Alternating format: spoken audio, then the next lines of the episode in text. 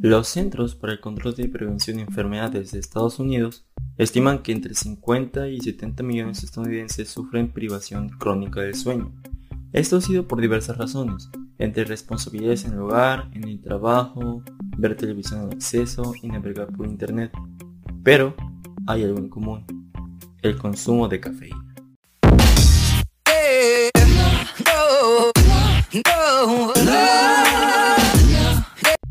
Cada vez es menos tiempo el que nos queda para realizar nuestras actividades y es normal consumir café para estar despierto o para estar alerta. La cafeína ha sido considerada la droga más popular del mundo y no se encuentra solamente en el café.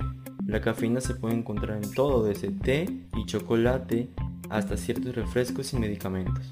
La cafeína es una sustancia de origen natural que se extrae no solo de los granos de café, sino de una amplia variedad de plantas como el cacao, el té, las bayas de guaraná y la nuez de cola.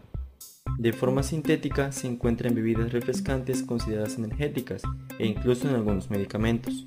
La cafeína permanece en el cuerpo durante un periodo de tiempo relativamente largo, tardando 6 horas en eliminarse solo la mitad de la cafeína. Demasiada cafeína puede causar insomnio, que puede manifestarse como problemas para conciliar el sueño o permanecer dormido. Una cantidad normal de consumo de cafeína es aproximadamente 250 miligramos por día, o el equivalente a 3 tazas de café de 8 onzas. El consumo se vuelve excesivo con 500 miligramos al día o 6 o más tazas de 8 onzas de café. El exceso de cafeína puede causar micción frecuente y múltiples viajes al baño durante la noche. En algunos estudios se demostró que la cafeína era más que un estimulante y en realidad ralentizaba el reloj interno del cuerpo.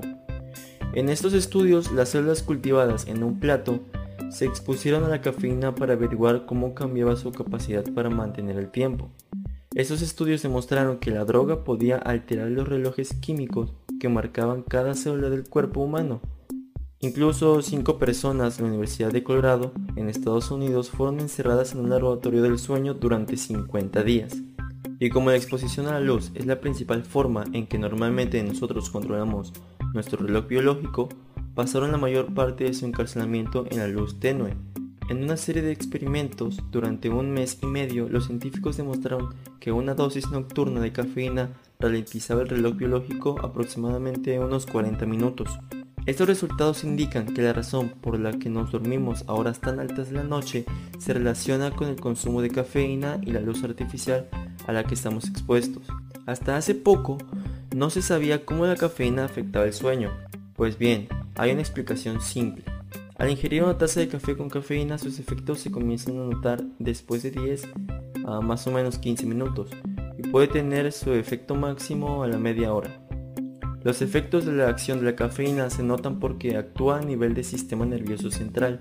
El individuo aumenta su capacidad de esfuerzo físico y mental, pasa a un estado de alerta y tiene claridad para pensar, ya que se ha contrarrestado la sensación de cansancio. Según la edad y el tipo de metabolismo de cada persona, estos efectos pueden durar entre 3 hasta 9 horas. En mujeres embarazadas, por ejemplo, el metabolismo de la cafeína es mucho más lento, con lo que sus efectos se prolongan durante horas. En personas sensibles a la cafeína, investigaciones recientes apuntan a la existencia de un gen que da lugar a la metabolización lenta de la cafeína como explicación a esta mayor sensibilidad. La explicación científica de por qué nos quita el sueño la cafeína es porque la acción de esta está en la influencia sobre la adenosina, una sustancia natural producida por el cerebro, que tiene como objetivo regular la actividad cerebral. Es decir, la adenosina controla el estado de vigilia y el cansancio del cuerpo. Cuando tomas una taza de café, la cafeína bloquea los receptores de adenosina, con lo que el organismo pasa a un estado de alerta constante ya que se ha bloqueado su capacidad de regular el cansancio tanto físico como intelectual, aumentando de esta manera la capacidad del esfuerzo físico y mental. Además de estos efectos, también tiene un efecto diurético, aumenta la presión arterial y el ritmo metabólico. Así que ya sabes, cuando quieras estar despierto, puedes tomarte unas tacitas de café siempre y cuando no te excedas en la cantidad que tomas. Dale like si te ha gustado, compártelo con algún amigo hasta la próxima.